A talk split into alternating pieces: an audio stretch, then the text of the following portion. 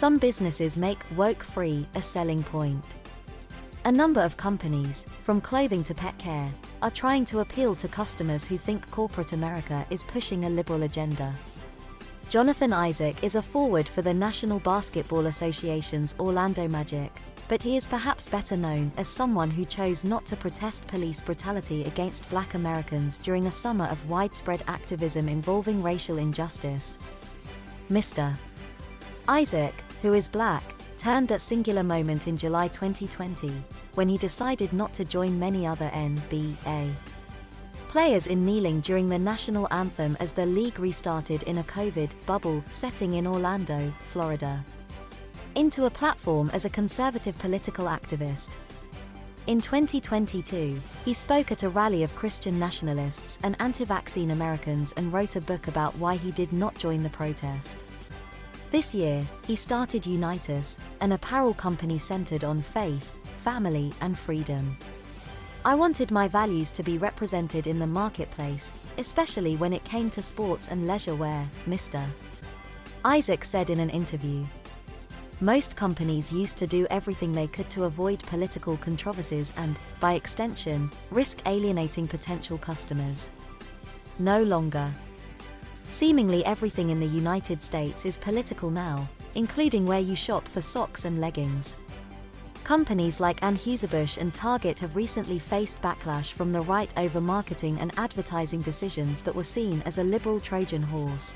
Anheuser-Busch for a transgender influencer's promotion of Bud Light and Target for its Pride Month displays. Unitas is one of a growing number of companies, from clothing retailers to pet care businesses, trying to appeal to those who have recoiled from what they see as corporate America pushing a progressive, liberal agenda. Unitas is featured on Public Square, an online marketplace aimed at promoting companies it calls pro-life, pro-family, and pro-freedom. Public Square began in July twenty twenty-two and now has more than sixty-five thousand small businesses on its platform, noting a spike in numbers after the Bud Light and Target disputes. The platform offers a nice, refreshing sort of break from companies that have voiced more progressive views, said Michael Seifert, the founder and chief executive of Public Square, mentioning businesses like Target, Ben and Jerry's and Bank of America.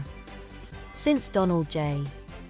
Trump was elected president in twenty sixteen, large corporations have faced heightened scrutiny, both from potential customers and their own employees, concerning their values.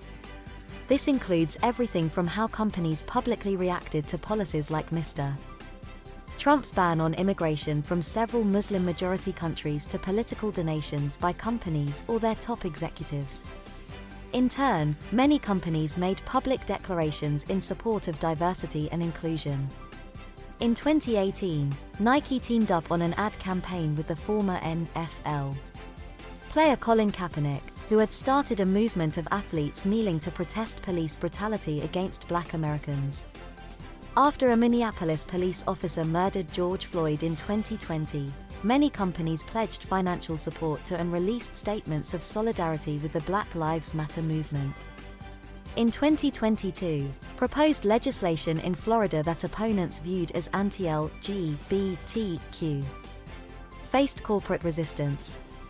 Tracy Rank Christman, a professor of marketing at the University of Wisconsin-Milwaukee, said the more leftward turn of some major companies in the mainstream could be driving away those with more conservative views. Some of these consumers are essentially having either a boycott or backlash to these brands that are engaging in behaviors that do not align with their values, said Miz Rank Christman, who studies consumer psychology. What's driving the backlash is nothing new. According to research from Miz Rank Christman and other academics, consumers with what are known as stigmatized identities often take collective action against a company that they feel is attacking that identity. It has happened in the past with companies like Chick-fil-A, which drew criticism from the left for its support of conservative causes. In this case, Miz Rank Christman said that identity is on the political right. Those same views, however, are squarely within the mainstream on Public Square. Mister Seifert said that most businesses on the platform did not explicitly state their views, but that every business was required to check a box and sign a commitment to Public Square's core principles. They include a belief in the greatness of this nation, a vow to protect the family unit and celebrate the sanctity of life, and a belief that small businesses and the communities who support them are the backbone of the economy. What's most important, Mister Seifert said, is that businesses on the platform don't antagonize traditional values in the way he said some large corporations have. Still, some companies on the platform promote their conservative bona fides more emphatically than others. Kevin Jones is the manager of Tiny Dog, an e-commerce pet supply business that he runs with his wife, Myra, out of Kingsport, Tennessee. Mister Jones said in an interview that he had been planning to work with another pet supplier in the state to expand his business, but that he had balked after it asked him for his stance on the whole woke agenda. That experience persuaded him to join Public Square, he said, and market pet products to people who shared his values.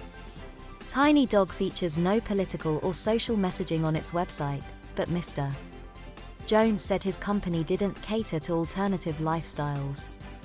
He also said Tiny Dog had received a significant uptick in interest since it joined Public Square.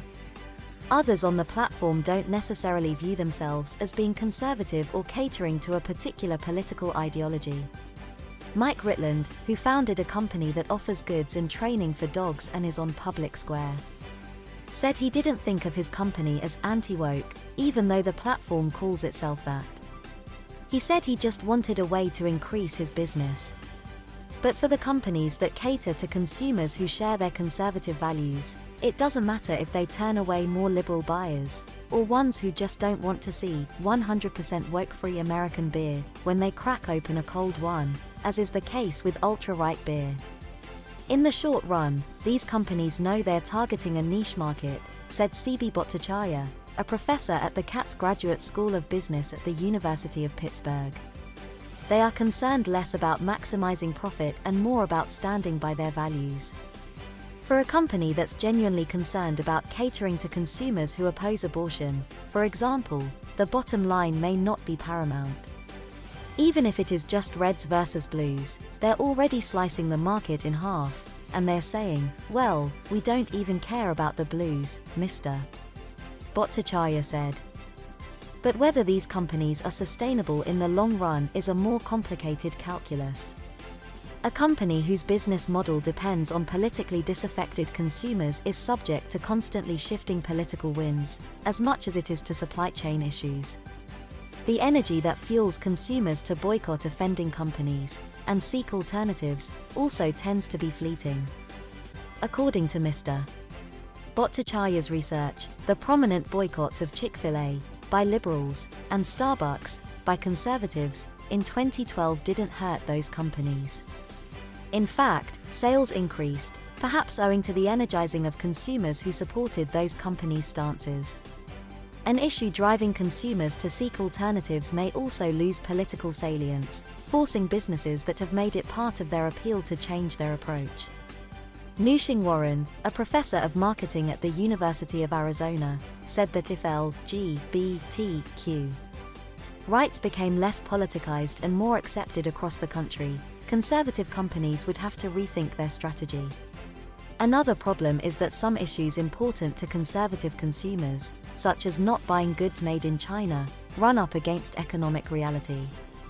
Mister Seifert said each business on Public Square is asked to make its products in the United States or to get as many of its products as possible from there, but he acknowledged that manufacturing in China is necessary for some. A spokeswoman for Unitas said in an email that it made its products in Peru and Bangladesh, but that it was committed to never sourcing Unitas products from China.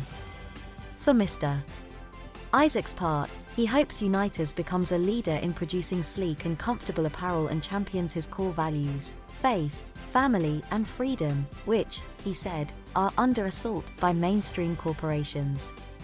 Unitas is, for me, giving people that encouragement to say, no, I stand for these values. These values are important to me. And now I can wear them in a stylish, high-quality way, Mister Isaac said. And today I'm going to read to you my review of Michael Wolff's latest book about Fox News. It's called The Fall, The End of Fox News and the Murdoch Dynasty.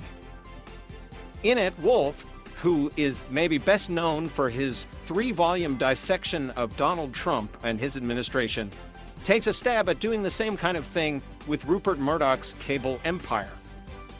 When we published this review on September twenty-first, Murdoch actually announced that very day that he was stepping down from the boards of Fox News and News Corp, which are the remaining parts of his sprawling newspaper empire. Whether that makes a difference or not remains to be seen, but Wolff in his book does present a very interesting argument that the glory days of Fox News, when it was one of the most powerful media outlets in the English-speaking world, are coming to an end. Here's my review. Michael Wolff's new book is a chronicle of very recent events that starts with something that hasn't happened yet: the death of Rupert Murdoch, who at this moment is ninety-two years old and very much alive. A prologue in the form of a deadpan mock obituary, by far the most sober and judicious stretch of pages in this cornucopia of innuendo and convoluted prose, sets up a headlong tumble through eighteen months of uncertainty and upheaval at Fox News and among its custodians in the Murdoch family. A story of chaotic corporate stewardship and generational conflict unfolds in the shadow of a looming actuarial certainty. Wolff knows what you might be thinking. Yes, yes, he acknowledges. Here is quite a bit of the raw inspiration for Succession, that Romana Clay soap opera about you-know-who and his family and their empire. But despite the obvious parallels between the Roys and the Murdochs, Wolff offers The Fall as a T V newsroom sitcom rather than a family tragedy. A gritty reboot of the Mary Tyler Moore Show, you might say. In Wolff's view, playing the saga for laughs is a risky choice. To treat the Fox phenomenon and the Murdoch family as a cultural confection ripe for comedy, he writes, may be dangerously close to liberal sacrilege. Maybe. You could also argue that laughing at Fox News and at Donald Trump, the subject of Wolff's recent best-selling trilogy and a major offstage character in The Fall, has been a cherished liberal pastime for years. Not that Wolff, who likes to play peekaboo with his own ideological leanings, has anything but contempt for a media mainstream, the Times very much included, that he sees as imprisoned by soggy left-leaning sentiments.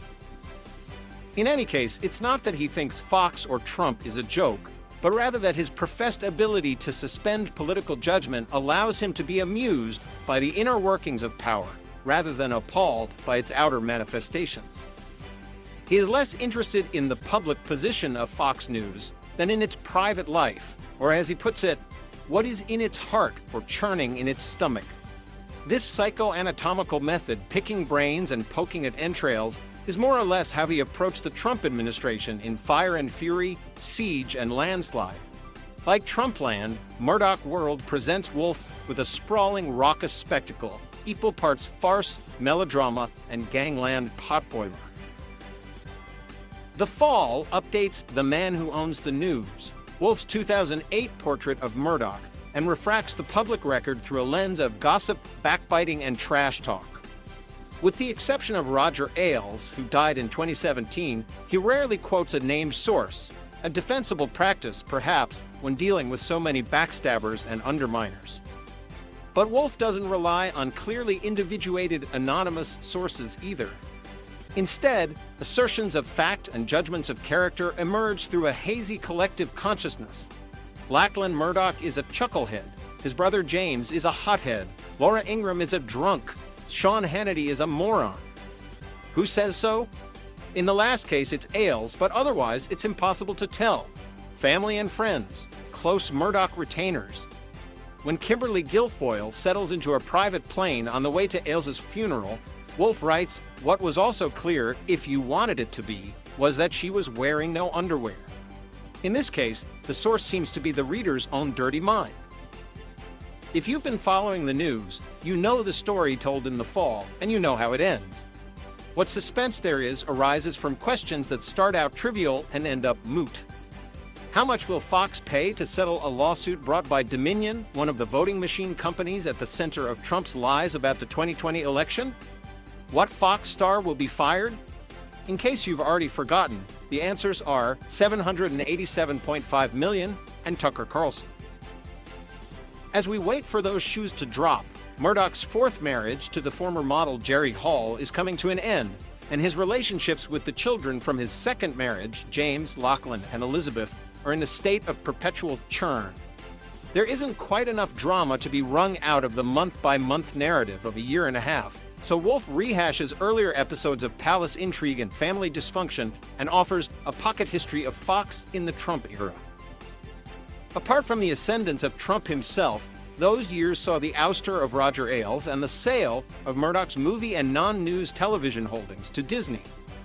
In Wolff's telling, Ailes, who had run Fox as a toxic, highly profitable personal thief within Murdoch's empire, was brought down not by the women he had harassed and demeaned, but by Rupert's sons, who, along with their other siblings, each pocketed two billion dollars in the Disney deal.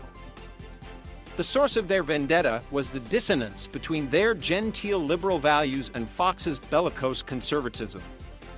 James, portrayed here as a blustering idealist, is quoted as wanting to make the channel a force for good. Wolff treats this sentiment almost like a punchline, as evidence that the Murdoch children are, quote, comically at odds with the Fox brand. That's true of Rupert, too, whose politics Wolff characterizes as Reagan-Thatcherite boilerplate, generally anti-left, pro-business, suit-and-tie stuff. Under Ailes, Fox News turned into something else, a volcano of cultural paranoia and racial resentment, often euphemized as populist. Wolff's pages on Carlson, while often insightful, tend to skate over how heavily Carlson's appeal leans on overt white supremacist language. But he isn't wrong in noting that, by firing Carlson in the wake of the Dominion settlement, Fox, quote, effectively accepted the liberal case against itself. Throughout these pages, Murdoch is quoted heaping scorn on Trump. An idiot, he calls him, a fool, plainly nuts. The real subject of The Fall is the schism between the former president and the network that had served as his de facto propaganda arm. Who was bigger, Wolff asks, the Fox monopoly backed by the will and money of the most powerful man in the history of media, or the former president and television personality who had become the most famous man on the planet? This isn't just a two-man contest. One of Wolff's motifs is the mutual contempt between Ailes and the Murdochs. Ailes regarded them as snobs and not real Americans.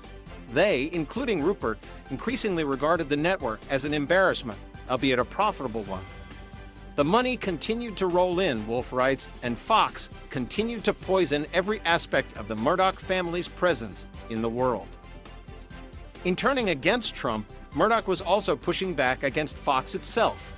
With Murdoch committed to the No More Trump cause, Wolff explains, it seemed here was a real test about who was stronger, owner or newsroom, or really, owner or audience.